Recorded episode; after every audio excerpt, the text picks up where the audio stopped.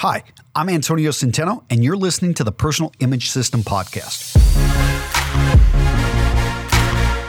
Welcome to the Personal Image System Podcast. I'm Antonio Centeno, your host and the founder of Real Men, Real Style. In this show, my goal is to help you learn to leverage the science of style to create your command presence. This is a personal image that sends the signal of confidence and trust and will help increase your earning power and attraction levels. All show notes can be found at realmenrealstyle.com, along with hundreds of videos, articles, and infographics.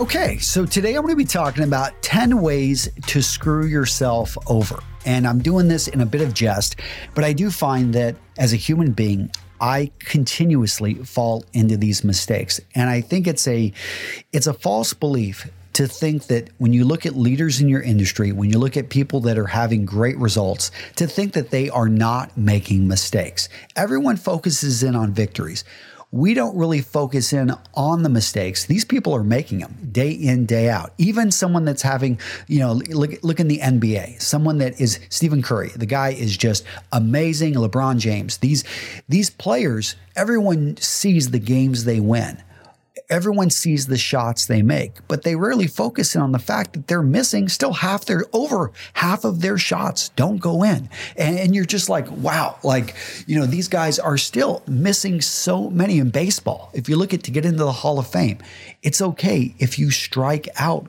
half the time, as long as you hit the ball almost half the time. In fact, I think if you're hitting a 400, which is you're only you know getting on base four out of 10 times, that is amazing. So 10 ways we screw ourselves over 10 ways i screw myself over. Really that's what i'm i just want to show you guys how human it is to fall into these so that you can figure out great systems and work hard to overcome them. Make sense? Let's get into it so, the first way I screw myself is I make excuses. And it's really easy when you're living in another country, traveling, living abroad. You've got four kids. Uh, you've got a wife who has a very different schedule. She likes to, my wife likes to stay up late. And I could use that as an excuse because, hey, I want to stay up and I want to go to bed with my wife. I like to be in and around her, in and around my kids. But you know, that's an excuse because if I want to get up early in the morning, I want to create content, I want to do things in my business, I want to do things that matter. I've got to go to bed at a set time. I've got to get a certain amount of sleep and I've got to get up even when I don't feel like it. I've got to, so all of this stuff you can always find excuses. I don't have the time. I don't have the money. I don't have the knowledge. I'm not, you know, I don't have the training. I don't have the connections. But what that does, it, it makes us feel good. That's why we use excuses. But what it does is it makes it seem like being able to get away from it or accomplish anything is beyond our power. And that's a dangerous place to be because if something's beyond your uh, power, if, if you can't affect it, kind of like the weather, if you can't affect the weather, then there's nothing you can do about it. You just let it affect, you know, keep doing what it's doing. And, you know, right now I'm looking out here in the window, it's snowing here in Ukraine. But uh, the point being is you can have an effect on many things in your life. Yeah, maybe you can't make, you could use the excuse, I'm not happy with who's the president. Uh, I know in the United States, we got a lot of people that are happy, a lot of people that are very upset.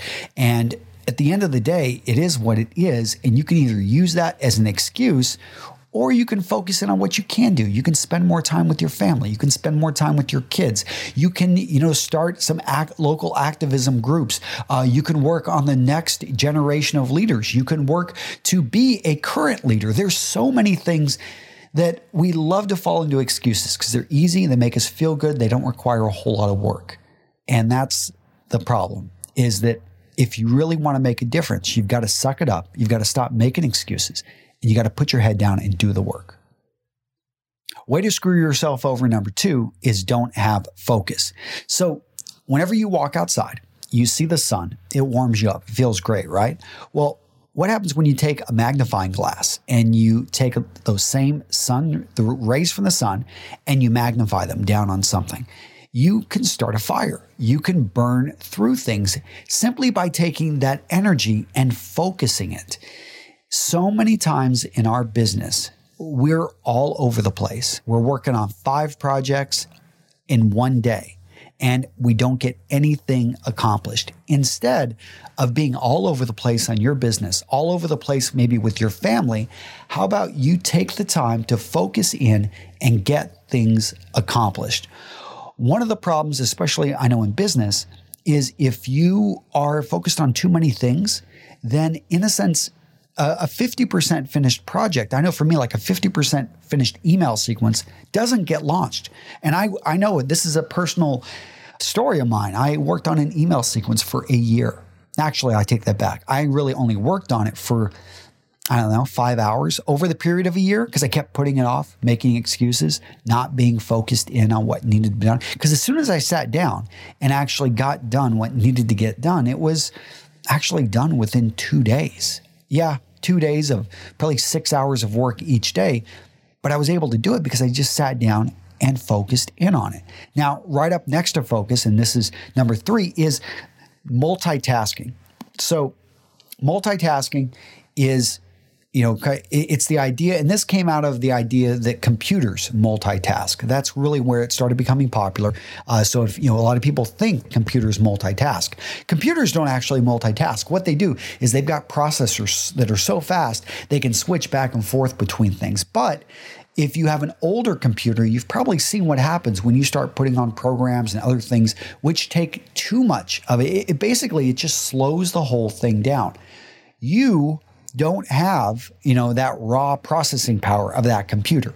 Now you've got something even better. You've got the ability to, you've got intent, you've got creativity. There are many things you have which a computer will nev- never have. But you can't be thinking that you're a great multitasker. They have done tests on this, and we do not multitask well. In fact, they've shown that multitaskers fail, like they, they fail to gather information. They basically it's it's a complete waste. You need to getting back to point number 2, focus in, get the job done and don't fall into that trap of thinking that you can multitask.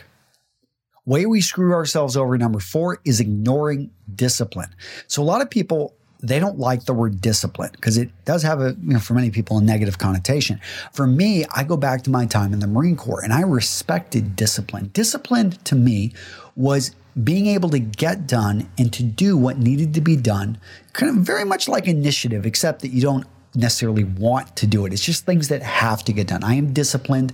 I will get through this. It's maybe a bit painful. It's something I'm not enjoying. It's something that maybe I don't even want to do, but I'm disciplined enough to know that it needs to be done. I've been asked to do it. Now, a lot of people, they want to ignore this. They want to say, I don't need to be disciplined. I can be to be I'm, I'm a creative. I need to work whenever I am inspired. I need to, you know, have you know, I, I need to be waiting for the perfect time, which is, I, am going to bring this point in because that's another uh, way to screw yourself over is to wait for the perfect time.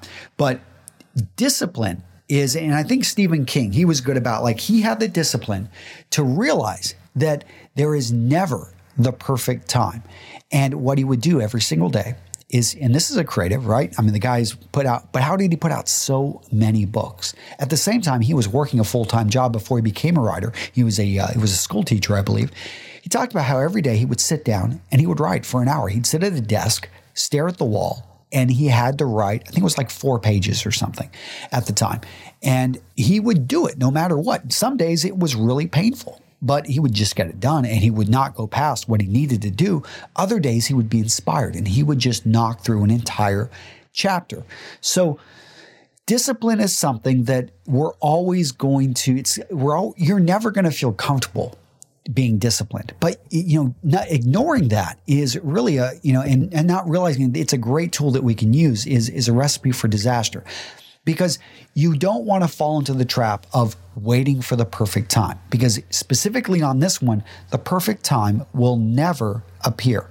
There's there definitely are times that are better than others, but the perfect time is now. The perfect time is you getting fed up, maybe with yourself, with the situation, uh, with maybe not having a business that runs well, with not having money, without having time, you're just like, you know, I'm going to do it right now. I did this. I remember with my first business, I would stay up all night sometimes. And, and my wife thought I was a little bit crazy, and she definitely made a good point of I'm not going to be productive the next day. But see, there was a fire under my backside to get things done.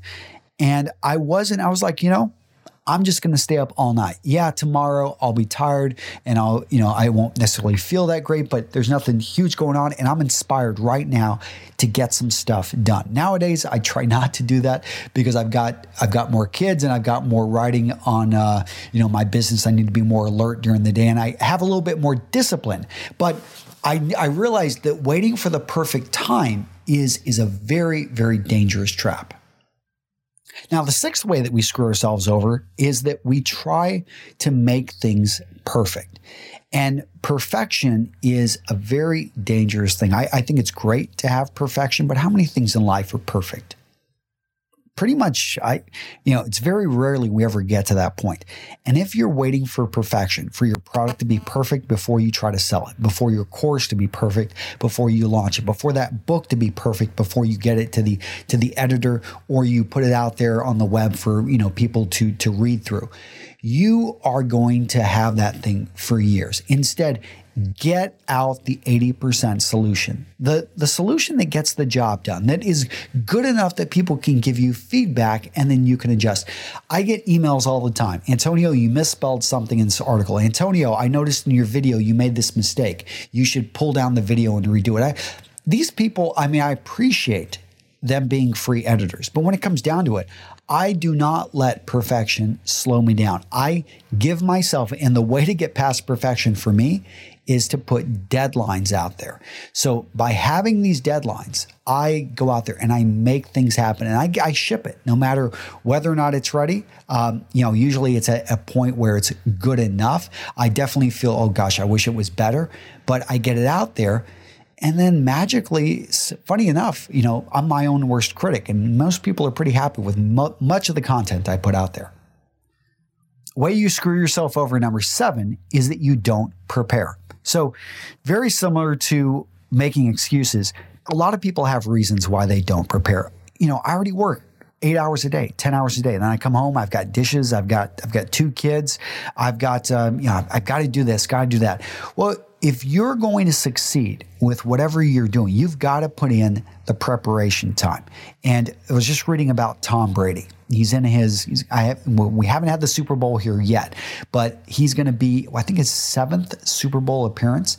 And they're like, you know what separates Tom Brady from a lot of other people is just his dedication to preparation and how hard he prepares. You heard this about all these great athletes. I mean, of course, they've got natural talent. Of course, they've got, you know, many things going for them. They went to some of the best schools, they got some of the best training, all this other stuff. But what you hear is that they didn't waste that. They were prepared. And I think that's a compliment to say you may not be the best in your industry, you may not be the biggest, you may not make the most amount of money, but there's very little competition for who's going to be the most prepared person in your industry. And I can guarantee you, if you're the most prepared person in your industry, whether you're speaking, whether you're, you're going out meeting people, whether you're going to work, if you are always the most prepared, there is a lot of value there because people know they can count on you, that you have the answers, that you are their go to person. And after, and fame, attention, uh, reward, all of that is a byproduct of preparation. So, another way to screw yourself over is to be a yes man or a yes woman. I know we've got about 5 to 10% of you ladies out there listening to this, but to always say yes, because the problem with saying yes to everything is that whenever an amazing opportunity comes along, you're not going to have the bandwidth to truly say yes to it. My rule is it's either a hell yeah or it's a no. And I say no the vast majority of the time. No is my default answer that I tell my assistants whenever ideas, projects come my way. It's like, no, no, no. And that way, whenever I see something that is amazing, I can say yes to it. And when I say yes to it, I've got free time to be able to take it on. One of the things that drives me is again, I talk about my family a lot because I try to use them as, and it sounds bad. I use them as drivers. I'm going to be honest. You know, it's, I don't mean it to sound bad, but I have a sign up that says, you know, is taking on this project or doing this work worth the time I could be spending with my family? So for them, they're a driver for me to make sure that I say no to people because if I say yes to you to mentor you, like, and uh, and I get a lot of people that want to come, you know, want me to be their mentor, and I I am honored. I appreciate that. It's very hard to say no, but the reason I say no to most of that is I've got four young kids I need to mentor. I've got other people, I've got 15 employees that I need to mentor. And for me to have someone, they've got to earn. And I admit, I do take on a few people here or there, but they find back doors. They find ways to get in. And then, yes, I do make time.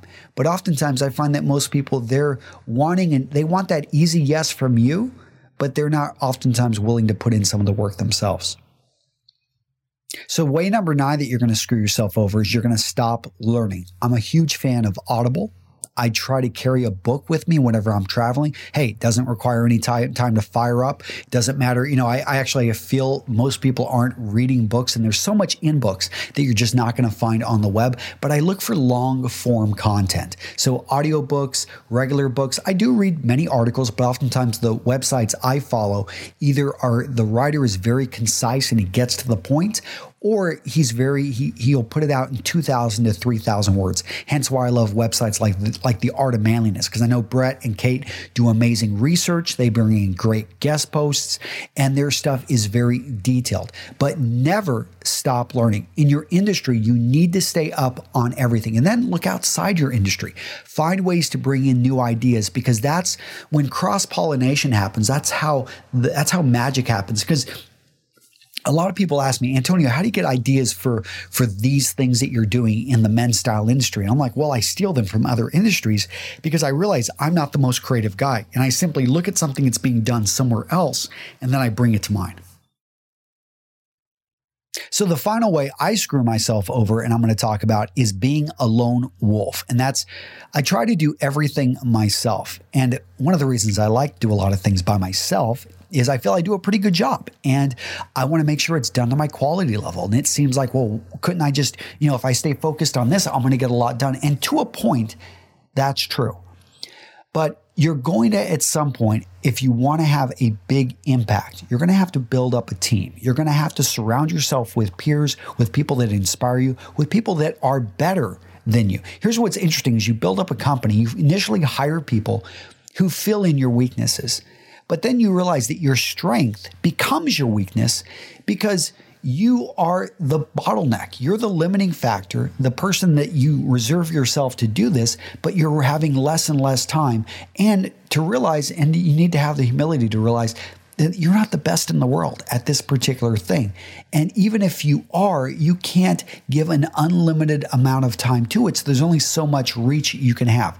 So I love I love the idea of someone that goes out there and knows how to do everything in their company and works very hard.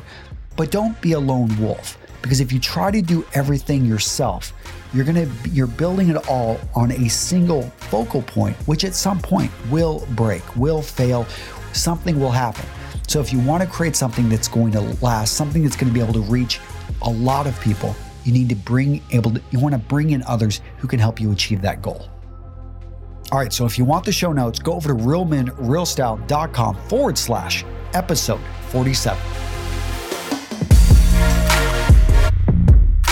Thank you for listening to the Personal Image System podcast. If you would like more information on men's style, business communication, and grooming, go check out realmenrealstyle.com.